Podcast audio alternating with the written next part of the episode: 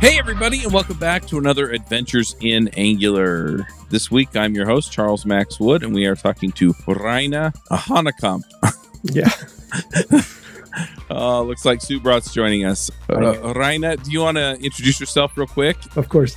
So, uh, Yeah. hello, everybody. Also, hello to the listeners. So, my name is uh, Rainer Hahnekamp. I am from Austria. So, this means my native language is uh, German. I'm part of Angular Architects. So, we are a network of trainers, consultants uh, for Angular. Most of our customers are more or less enterprise mm, customers. So, we are dealing uh, with, uh, with, with applications that have been written by many teams. And of course, there you have these questions for architecture, monorepositories, um, module federation, micro frontends, and all that stuff. Lead trainer, so to say, is Manfred Steyer. Um, he's um, Mhm. very well known in the Angular community.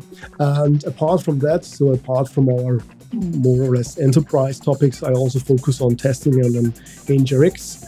And well, I also write blog articles. I also have my own YouTube channel, and I also do something which is called NG News. Uh, this is a special Angular newsletter, I would call it. It's in the form of a video. It only lasts 100 seconds. It's published once per week, and well, you can find it mainly on Twitter. That's at the moment the main platform. Awesome. That, that would be it. Hey, folks, this is Charles Max Wood from Top End Devs, and lately I've been working on actually building out Top End Devs. If you're interested, you can go to topenddevs.com slash podcast, and you can actually hear a little bit more about my story about why I'm doing what I'm doing with Top End Devs, why I changed it from uh, devchat.tv to Top End Devs. But what I really want to get into is that I have decided that I'm going to build the platform that I always wished I had with devchat.tv and I renamed it to Top End Devs because I want to give you the resources that are going to help you to build the career that you want, right? So whether you want to be an influencer in tech, whether you want to go and just max out your salary and then go live a lifestyle with your family, your friends, or just traveling the world or whatever, I, I want to give you the resources that are going to help you do that. We're going to have career and leadership resources in there, and we're going to be giving you content on a regular basis to help you level up and max out your career. So go check it out at topenddevs.com. If you sign up before my birthday, that's December 14th. If you sign up before my birthday, you can get 50% off the lifetime of your subscription. Once again, that's topenddevs.com. So just a few things. You, you're only mildly involved in the community. Yes, yes, you could say that. kind of. Yeah. And we had Subrat join us uh, while we were getting rolling. Uh, Subrat, do you want to just say hello to everybody and let us know what's up? Yeah, yeah. Hello, everyone. Uh, so I joined a little late today. Sorry for that. And and I think I'm pretty excited for the discussion today. Great. Me too. Yeah, absolutely. So I read through your article about standalone components, Yes. and uh, it's going to get rid of ng module. Mm-hmm Kind of Uh, optional. right. Yeah. So so I guess what we're going to dive into here is, and and what I'm curious about is, yeah, if you could just give us a little bit of background as far as like what it is and what Yeah. it does and and that kind of a thing and then we can dive into okay how does this play into you know the con- conversation around ng module and Mhm. when are we Mhm. going to have it what the use cases are and all that good stuff Mhm, mhm. Okay, so the the article that I've written was more or less about. I mean, we are already in the position that NG modules are optional, and the article centers more around the basic questions. The questions if we can have modules in an Angular application or not, because Mhm. uh, the term module is part of ng module, and if the Angular team says they are making that optional, and on in the long run maybe uh, eliminate that one. What does this mean for modularity, modularity in applications? And Right. what I was trying to cover with, with my article. And well, I mean, I can elaborate a little bit on that because the, the, the strange thing is that first of all, we have to understand why or actually, yeah, why we actually need to have an ng module or what it actually is. Mhm. And an ng module is something that the compiler requires, that the Angular compiler requires, because the Angular compiler is built on top of TypeScript. This is the first uh, important thing. So when it comes to compiling an Angular application, the compiler more or less goes through the different TypeScript files. And if we look at the Angular framework, if we look at the elements, what this framework is all about, then we see that we have the services, obviously, and then we have these three. I mean, there is no particular name for them, but I just call them visual elements. And these are the components, the directives, and the pipes. And these three elements, they are the ones that you can reference in a template. So in an HTML code, you are placing a selector and then the Angular framework knows, okay, if, if it sees that selector, that it needs to include this component. This is what we think. But the problem now is when the Angular compiler is placed on TypeScript, it doesn't help in any way if there is a reference in the HTML code because it needs to have an import statement for mm-hmm. this component directed for pipe. And this is the problem. So we have to get some kind of element where we say, okay, this is a TypeScript file and this is the import statement there from this for, for this component. And this is actually what the ng module was more or less used for. And I mean, there are different approaches. You could say, why do we need this in the first place? I mean, can can it not just be, work automatically? That it just infers by looking at the HTML, by parsing at the HTML, what kind of component directly for pipe I need to use. Um, unfortunately, not. So what the Angular team has now done, yeah, what the Angular team has now done, it said, yeah, I mean, you still need to come up with an import statement, but you don't have to put the statement into an own into an additional element like an ng module. You can just place it directly into the component itself. So you still need to import it somewhere, but we get rid of this of this single ng module. This is more or less uh, the question. Uh, this is more or less it. Mm-hmm. And then the question, of right. course, is okay, but I, as an application developer, I always thought, uh, I always had a completely different opinion why I should use an ng module. I always thought that an ng module is a module for me, for me as my application, as an application developer, and for the rest of my team. Because what I would expect from a module that I have isolation, that I can say mm-hmm. I can have some components or elements that I can place inside of this module and that can only be used inside of this module only. And then mm-hmm. I also want to, of course, say, okay, these are the public elements that can be accessed by the outside. And this is actually something of what I was expecting that this is what an ng module is.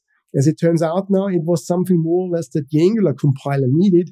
The, the question is, okay, where do we get now our modules from? Right. Right. Yeah. Subrat, do you have anything to add or anything you want to ask before we move yeah, on and start talking uh, about? Yes. So, so yeah. you are talking about Angular element. I think that's the uh, what the Angular module helps us. Maybe by using the web component, we can also expose them as a web component of mm-hmm. the element. And I think that's the what you explained is wraps on that. You can export them and as a web component. Your your whole application can be exported as a web, web component and then can be used as a micro front end uh, if that uh, can be possible. Yes, I mean, is this a question? I mean, this is just uh, what you can do, of course, with an ng module yeah. is that you have a place where you can say, yes, I don't want to bootstrap this application. I just mm-hmm. want to transform it into a web component. And then it's just up to the consumers to load this JavaScript file. And then I just mm-hmm. register myself as a web component. Yes, of course, uh, this is also possible. But the question, of course, is uh, do we really ha- need an ng module to do that? Cannot, can, can't it be done in the main TS or somewhere else? We really need to have this additional element. I mean, this we hmm. shouldn't forget it, it's it's not a simplification if we have too many elements because everybody mm-hmm. needs to understand the roles and all these things. And if I say I can reduce some of these elements by still keeping the same functionality, then of course this is an improvement. Yeah. So I think right. what you are saying is instead of bootstrapping ng ng module from main TS, we will do the component wrapping from the main TS itself. Yes, I mean, at, with Angular 14, we see already. I mean, it's already out, so we see already um, how it works. Uh, you you ha- you don't have this bootstrap method anymore. You have the bootstrap mm-hmm. application method.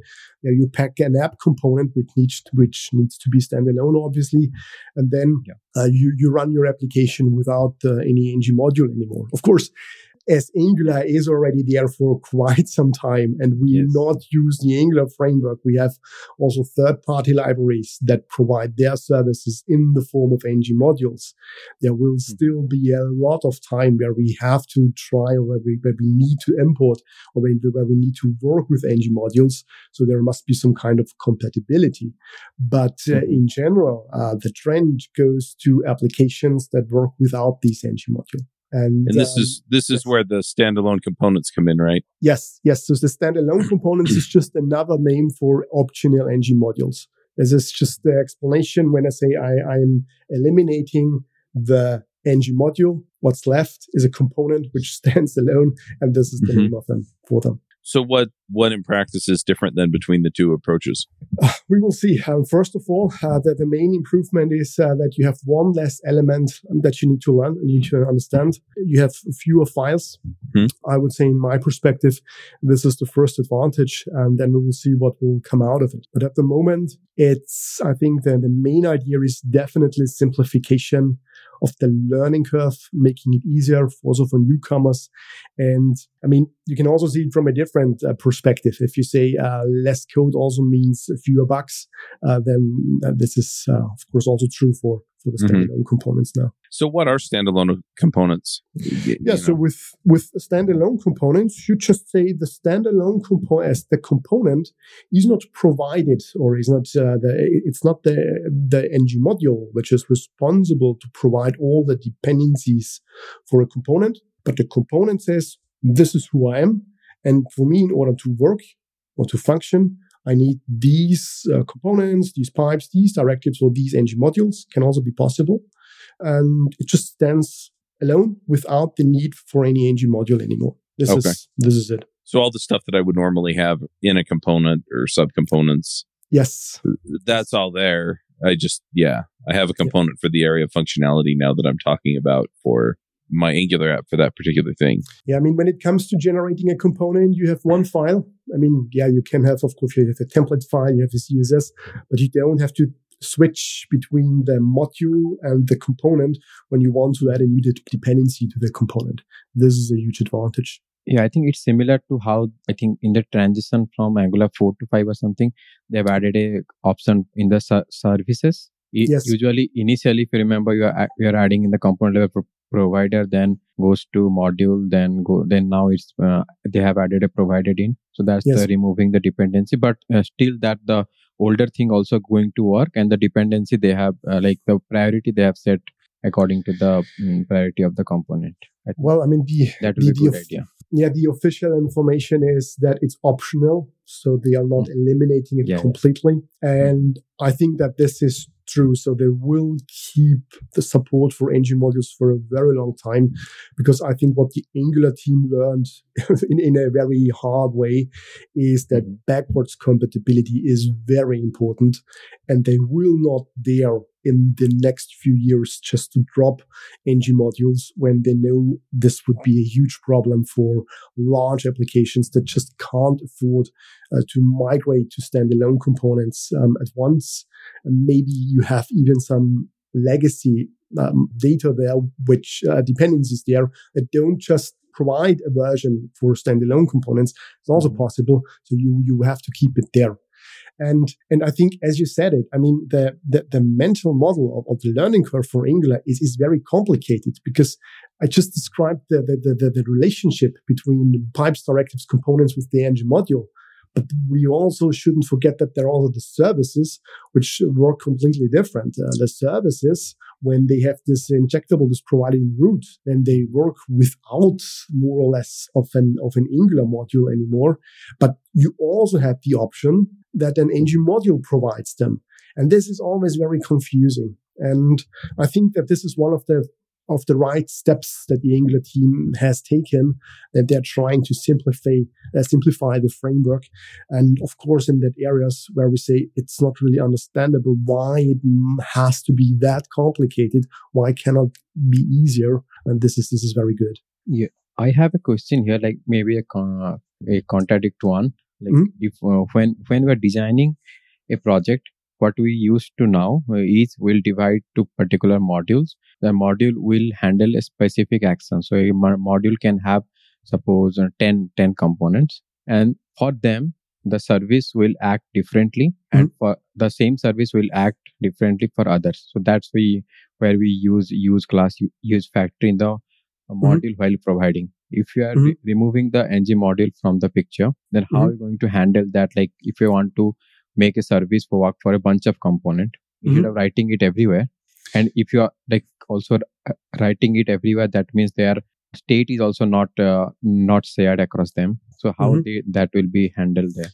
So you mean you used to to use modules in order to override a particular type of a service with, different instances or maybe complete different implementations. So that you say you have something like an an, an injection token or a, let- let's say some kind of an interface of an abstract class Mhm. and then you decide per module which implementation you want to use. Yes. So i don't see this pattern that often but what you, of course, what you can also do is that you can override it in the component, but then you need to override it in, mul- in multiple components, which is not good. And well, as far as I know, what you can do is that you could do this via the routing system. So if you say this, uh, this is a bunch of components forming a group that depend on a particular implementation of a service, and what you can say is that you use the routing uh, configuration and you say, yes, on top of that route, I am, I am injecting that particular service implementation. And then it affects all these components that are linked to this route. As far as I know, this is uh, the strategy that I would choose for your uh, particular use case. But I'm not sure if there is not another approach. And one also has to say it's it's very new. So we will see in the upcoming future uh, that new patterns might arise. Maybe some new features that the Angular module will Angular team will provide will provide us as well. Yeah, so we will see. But at the moment, it's I mean it's also a developer preview, standalone components. Angular itself says yes, you can use it in Angular 14, but be aware it's a developer preview. So we still have the possibility to change it in some way. I mean, I don't think that we that we have to expect some breaking changes, but they have left the door open for themselves in order to, to do uh, some changes if, Yeah. if they are required. Hey, folks, I'm here with JD from Raygun. JD, I mean, it seems like a lot of things these days are kind of pushing us more toward productivity, right? We install VS Code extensions, we do CI CD, we kind of get this stuff off our plate, automate as much as we can, and move quickly. And one of the tools that I tell people to get is something like Raygun. Uh, do you want to just explain real quick how Raygun can help with the productivity? Yeah, absolutely. I mean, it, it's it's several fold. I like to think of Raygun as um, almost being like a full time engineer on your team that's keeping an eye on things and is able to report the important faults or performance bottlenecks so that you aren't guessing. Um, and so that's one element. But then to that point where we store is all of the data we possibly can uh, on the context of the error or performance issue, so that you know we integrate with source control systems. You can jump into our APM and get method level timing details with the source code right beside it. So if you're looking at it going, why is this page so slow? You know, um, you can usually just eyeball the code right there and then. So speeding everything up, which I think is really important with, you know, our industry is under so much pressure right now. Yeah. You know, um, you know, we've got to try and get people being more efficient because we, we're not going to have a whole lot more people suddenly. Right, absolutely. And I, I just I love that idea. I've done plenty of optimizations myself, right? And having an APM tool that will actually say, yeah, uh, this is the slow code, right? So instead of me trying to guess or look at it and go, oh, do I have an N plus one query here? Yeah, it just tells me where the problem is. And that's really powerful in something like Raygun or Yeah, absolutely. I'm a, I'm a huge fan of Iron Man, and, and you know the the the idea is that I would love a virtual Jarvis that's just going, "Hey, there's this thing. Do you want me to go fix this? Do you want me to solve Yeah. that?" It's like that's that's where we need to get to. Yep, absolutely. Well, if you want uh, the next best thing, go to raygun.com. Uh, it's not Jarvis, but it it will tell you where the problem is so you can go fix it. You can get a free trial right now if you want. It's raygun.com. So I, I'm kind of wondering as we dive into this a little bit and start using this this approach, does it change our testing practices or anything else as far as like our workflow? No, we will see. I mean, we what, what we definitely have to deal with is how can we bring in modularity. I mean, this is something we still have to talk about. But if we want to uh, stay to the testing, well, in terms of testing, I would say for particular types of tests, it will be easier because what we had in the past, when we had a, a module, an ng module, and this module contained or declared uh, 10 different components, then you had a, a bunch of dependencies for this group, and you never could be 100% sure which of these dependencies, of these imports, are now required for this particular component. And this is something when you want to keep your tests, your, your tests short, and if you don't want to overload them, and this is something you had to find out. So you, you when, when it came up to testbed configure testing module, you had to find out, or you, you, you only wanted to provide the, the dependencies that this particular component needed. Now, for some time, we had already this scam pattern where we say it would be better if, if we, if we don't pack too many components into a single uh, module, but it would be better if every module has just one component. Developers who applied already this scam principle, they already saw the benefit when it came to testing because you only need to import that, that, that the complete ng module and then you could be sure everything that this component requires is now part of the testing module, but nothing else. And now with standalone components, Angular forces us, or forces more or less the scam pattern to all of us. And we will have, and we will see the same effect. So in the future, when I say testbed, I need to configure my testbed for this particular component. Then I only need to place the component into the testbed. That's it. All the dependencies should be there. Of course, there are some services that are only available in the root scope like an HTTP hmm. client or that stuff. This is something we still have to import uh, manually, but that's it. So this will definitely be a simplification, I would say. I like simplification. That's good. Yes, yes, yes, yes, yes. Me too. Yep. So I mean, one yeah. other thing that I see with with some of these changes is, oh, we have this that more or less replaces that. So then people start going and retrofitting their apps. Is that going to be worth it, or is that just on new development? And then when I go and change something, then I can change that too? Oh, whoa, whoa, whoa. I think this is a hard question. I mean, first of all, maybe we start uh, with the first part. I think although standalone components, they are a simplification. In the beginning, they will not be because you have two approaches and you will definitely find in large applications where some developers try to come up with standalone components, you will find a mixture. So you will see the old world and you will see the new world because there will, most cases, there will not be time to migrate the complete application at once. So I, and this also applies to all the Stack Overflow questions, tutorials, blogs that you look up. You will find some outdated ones that are trying to explain to you, look, this is the way how you need to do it. You need to generate an, an Angular module. There you need to place this component. And then especially beginners will be completely confused because it's the complete opposite that they read in the documentation that more or less says yeah. use standalone components. So we will have some kind of this change, this period of change, which is very similar what we have seen in AngularJS to Angular, when you when you looked up for a particular bug in terms of Angular, that you saw some questions regarding to AngularJS. So I think this is something that will come up that will that will come up again. But I think your question was about what should I do if I have an existing application? Should I apply um, standalone components there? And I mean, it depends. I mean, there are people who say, no, don't do it. It's not worth it. I, on the other side, I say, well, if I want to keep my application fresh, if I want to keep it updated, this is, of course, also what the Angular team says. Please upgrade, try to upgrade all the time. Then I would say it's just natural if we know that this is the new way, that I also try to upgrade to standalone components as soon as possible. The good thing is I can have a mixed approach. I don't need to do a big bang. I can say I just focus on this particular area where I am introducing standalone components and I leave the rest as it is.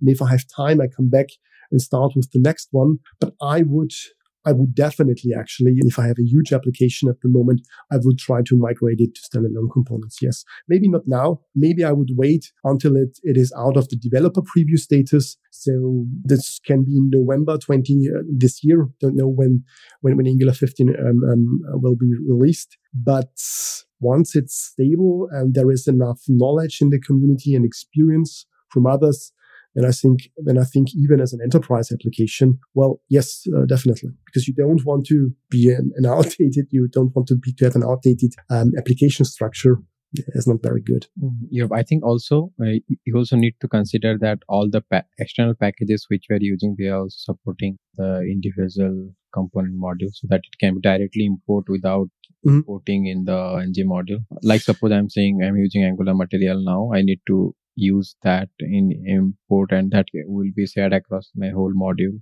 Mm-hmm. and i can use them in different components. So in this in the individual cases i need to import them in, in individuals uh, component right Yes, yes. But what you can do, I mean, you can still come up with something with the same approach that we had in the past with this shared module. When you, for example, when you say you have a, I mean, especially with Angular material, we all know that there are a lot of modules yeah, yeah. that we need to import.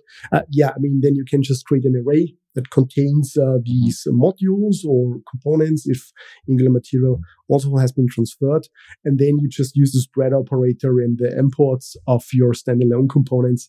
And then you just have it there as well. But yeah, I mean, you will definitely, I think, you will not see this huge, you don't have these groups anymore. So you only need to import it once and then it was applied to mm-hmm. all uh, 10 mm-hmm. components. I think this is history so I'm I'm kind of curious as we move forward with this. Yeah, you know, we're going to see modules going away in some of these setups. My my other question is is does this lead us to something else, right? Beyond yes. just the way that we organize code. Yes, yes, exactly. Because we need to organize code. In the past, when we thought the right way how to do this, this is by using ng modules. Then what what do we do now? Mm-hmm. And as it turned out, I mean, this is what I've presented in my article. It's not something which is provided by the Angular CLI itself, but this is provided by NX, which is very popular, very right. common. But they are providing a concept which is something or which I would define with their approach. You can come up with with what I would really expect what the, what the module is. Because I already mentioned in the beginning, I would expect from a module at least that I can hide my elements from the outside. Now, in order to be fair, the Angular module also could do that. So we could say, mm-hmm. yes, the I don't export that component pipe or directive, then it was not available to the outside. But that's not all of it. I mean, we have more elements in Angular, not just these three elements. What if I want to right. hide a service? What if I want to hide a TypeScript function, a TypeScript interface? There are so many things that I want to hide. And in order to do that, NX provides linting rules that exactly are made for that. So we, so instead of coming up with, with Angular modules, we create so-called libraries. These are just subfolders in the same application uh, or in, in, our same Git repository. And uh, these libraries, they act as modules. So they have an index.ts. This is the barrel file. And everything that I define in this index.ts can be used from the outside. And the NX linter will make sure that this rule is also followed. So if somebody, if my application, for example, wants to access um, an element from a library, and this element is not part of the index.ts, then what your IDE will very likely do is that it will import it, but it will use a so-called a deep import. It will go directly to the file and not go to the index.ts where the export is actually stands. And this is where the linter jumps in. The linter says this is a violation against the rule. You are not allowed to have a deep import into another library. You need to use the barrel file. And if it's not there, then there is a reason for that because this is an, an encapsulated file. And this mm-hmm. is what I would expect from a, from a real module. This is what the Angular module uh, never provided. And on top of that, I also have something else. I can also say, yes, but it's not, that's not enough. I also want to have these dependency rules. If I have a, a, a multiple amount of libraries, or we can also call it, we can also call them modules. I want to define which modules can access other modules. So maybe I want that module A can access B, but I don't want that A can access C. And with this, we can really come up with a, with dependency rules and then we can build up a complete hierarchy of modules. And we say, we can, can say, yes, on top, there is this app module that can more or less include whatever it needs. I mean, in, in there, of course, there are some, some patterns, but Mhm. you can come up with a hierarchy. They say not everybody can access just everything, but there is a rule, there is a strict hierarchy in there. And this is, I think, this is the module that we should have used from the very beginning on and not the Angular module. And since the ng module is now optional, I hope it's clearer so that when, when people say, I really am looking for, for support for a module, where to find it, that we say now, okay, just go to NX and, and use the linting rules. Cool. hmm I think it will it will slowly if Angular 15 is coming, it will slowly gradually go away. Like uh, people will start to migrating to standalone component, and slowly the ng module will go away. If it helps uh, a lot in maintaining the application or structuring the components and like thinking as a component way, not as a module way, Mhm. that will slowly grow. Maybe it will take one or two year to completely for a big project, but yeah, it will. Yes, yes. I think two years minimum, maybe even more. What, what, what, what we see so far, yeah. I mean, it also depends, of course, on the on the vendors, on the external libraries, because they all they, they Yes. also need to migrate it. This is also Hmm. something we shouldn't forget. It's not just our application. Most of our application has been written by somebody else, uh, and this is Right. the framework and the libraries. So we depend on them. Yep. Yeah, but I can I can imagine that yeah, as people work through their application, right? They Yes. upgrade Angular and then they're, you know, it's like, okay, now we're working over here. We're going to move these ng modules over to standalone components. Okay, now we're working over here, right? And so you may have uh, ng modules in your application for a while. Yeah. Yeah. I mean, if I'm a vendor of an external library, then of course it's my interest that I'm not the Yeah, that's a different story. yes, Yeah. yes, But for me, working for a company and writing Angular code for the company, yeah, I would just kind of take it as it comes. And Mhm. then if we get to the point where, you know, there are only a handful left or there's a big push for whatever reason they deprecate it, then it's like, okay, we're going to stay current. So we're going to go and Yeah. push the Yeah. rest of this through. Yeah, of course. I mean, there are there are these, these situations where say there's a huge refactoring of a Mhm. particular module, and maybe this is the an opportunity just to migrate them to standalone. Yeah. Yeah. Yep. Yeah, one more question coming to my mind is that about an NGRX. Mhm. Uh, so how gonna you maintain the store? Like currently we are importing the store in the suppose app module, and that Mhm. is ac- share across the whole application. And Yes. if you are going uh, with uh, standalone component, so how the st- store will be mm, shared across them, and that that will be the uh. Yeah. So, I mean, it's the same story for the HTTP client module, for example. I mean, you, you have these kind of services like the store that need to be available on a, in the root scope. And this is currently done with the bootstrap application method. So you have there two options. You can provide services or you can provide modules that provide these kind of services. In this case, the store module for root would be one of them. So you place them there. And when it, of course, when it comes to the so-called feature states, where we say Mhm. these are the ones that used to be part of a lazy loaded module in the past. So also a question, what are we going to do with lazy loaded modules? Because they are the ones uh, responsible for the code splitting. Um, well, the, the, the migration to that is very easy because you will not have a lazy loaded module anymore for, for lazy loading. You will have uh, the router configuration itself. So just the routers of the, the router array. And that file will be lazy loaded and that includes everything else. And in the router configuration, you can now add also the store module for feature, for example, or, or, or these kind of modules that provide services only for this lazy loaded uh, chunk or, or group of components that used to be for, that, that, that Mhm. we used to call ng module before. Yeah, makes sense. Yeah. So so they they, they have already thought about it. Uh, it's uh, you see they they are already well prepared in Angular 14. They have already come up. They came already up with utility functions that help us with these advanced issues already. And yeah, so you, you see it's it's well thought of. Yeah. I think pretty cool. I think then at least we uh, we we all will have one or two of uh, one or two year of uh, extra work. Mhm. So so it will be excited to change again everything, and that will be Yeah. Yeah, I mean, it depends on the size of the application, of course, and of the Obviously. resources that you have. And also, I think uh, uh, it also depends on the on the understanding of the of the product owners if they want to give you the time which is required or if they say no no if there is no immediate benefit from it then i then i want to postpone it uh, so there are many factors that will decide when when people will start to migrate but the important thing is that everything is ready and that there is a solution for the problems from the past that we know how do we do this now in, the, in this new world. Yep. Right. Is there anything else that we should be talking about in this arena that we haven't covered yet? We could maybe check out or, or just think why the other frameworks might not have this problem. For example, in React, because this is something that comes up quite often. Mm. Why does React not has the same problem. And here the answer is quite simple because React has JSX or TSX, whatever you want to call it, right? Uh, you want to do the implementation.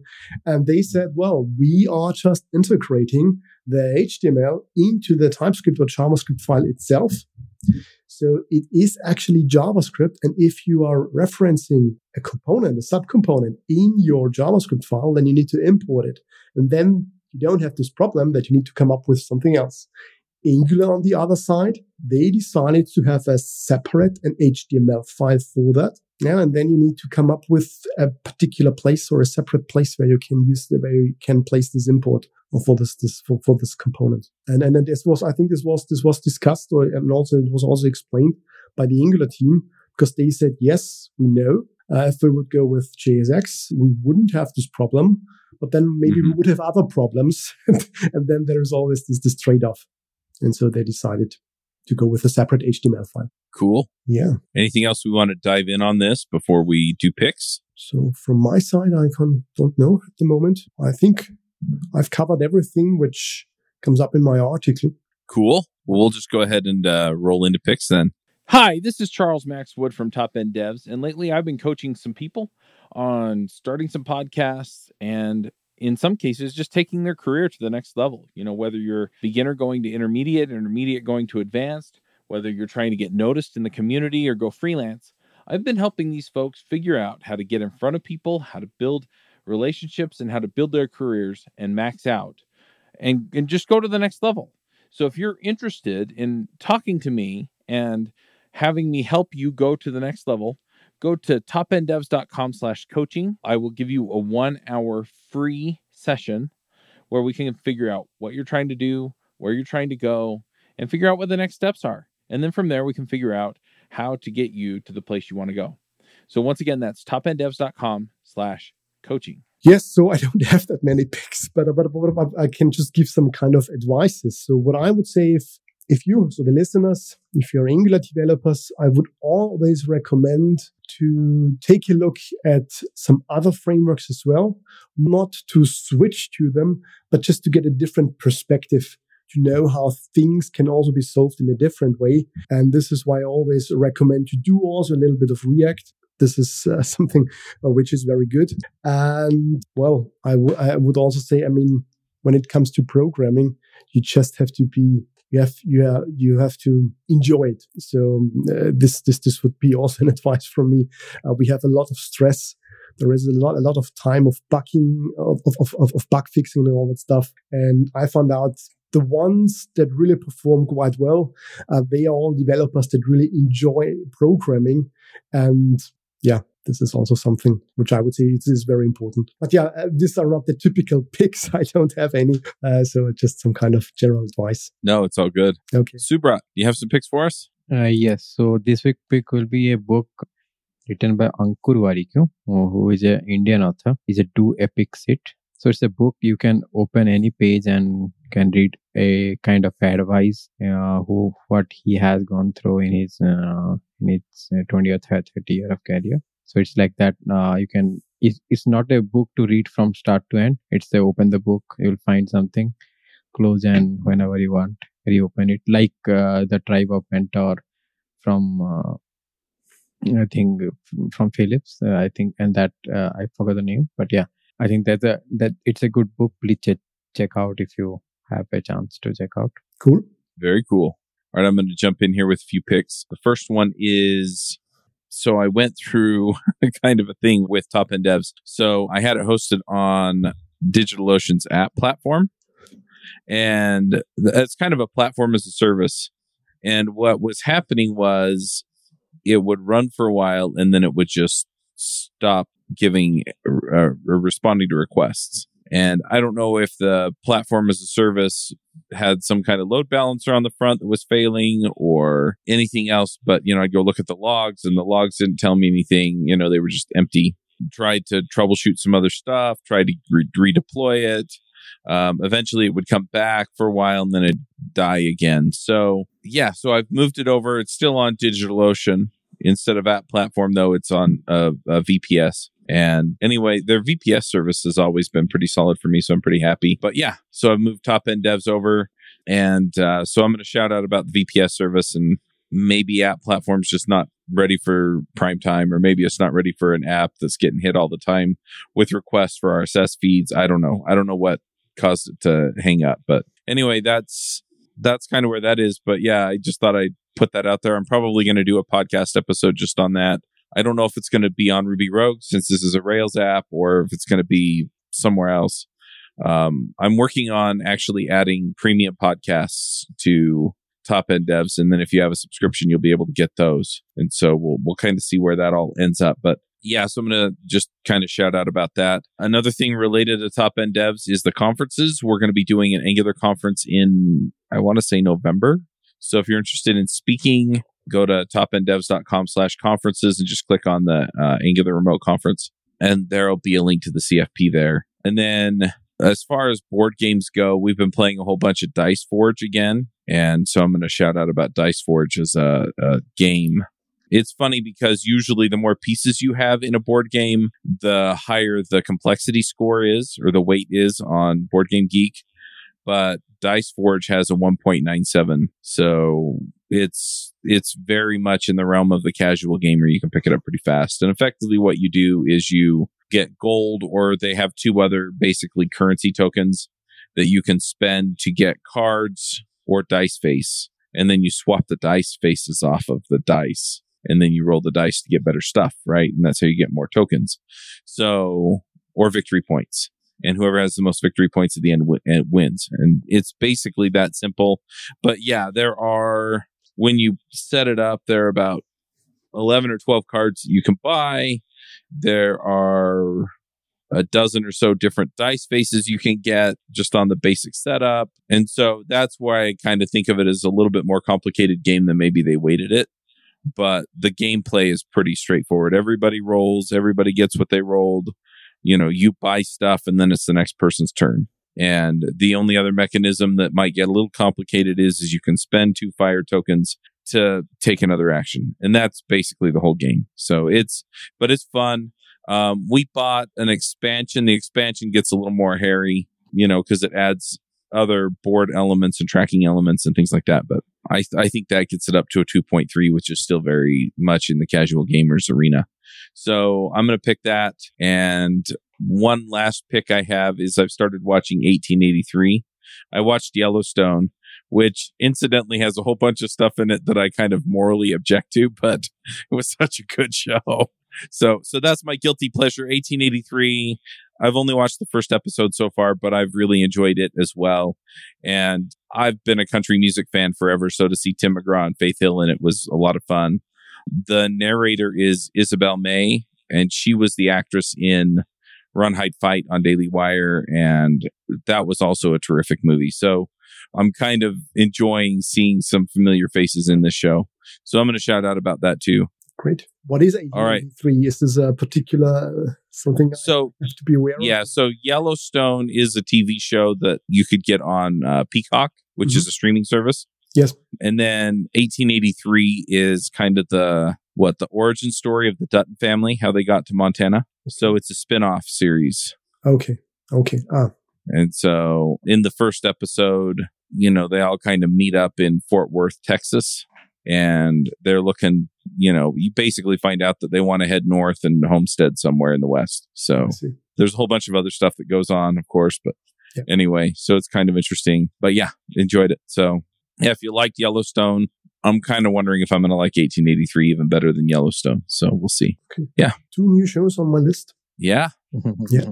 All right. Well, we'll go ahead and wrap up. Rainer, where do people find you online if they want to ask more questions or connect and say, that was awesome? Yeah, then definitely on Twitter. So if there are any questions, any complaints or whatever, uh, please directly come um, contact me on Twitter. It's just my What's- name, R- Rainer Hahnekamp. Okay. Yeah, first name, last name. That's it. And well, I will usually I answer very quickly. All right. We'll put a link in the show notes too. Thanks for coming. This was awesome. Thank you. Thank you, of course, also for having me. All right, folks. We're going to wrap it up here. Until next time, max out. Bye bye. Bandwidth for this segment is provided by CacheFly, the world's fastest CDN. Deliver your content fast with CacheFly. Visit C A C H E F L Y dot com to learn more.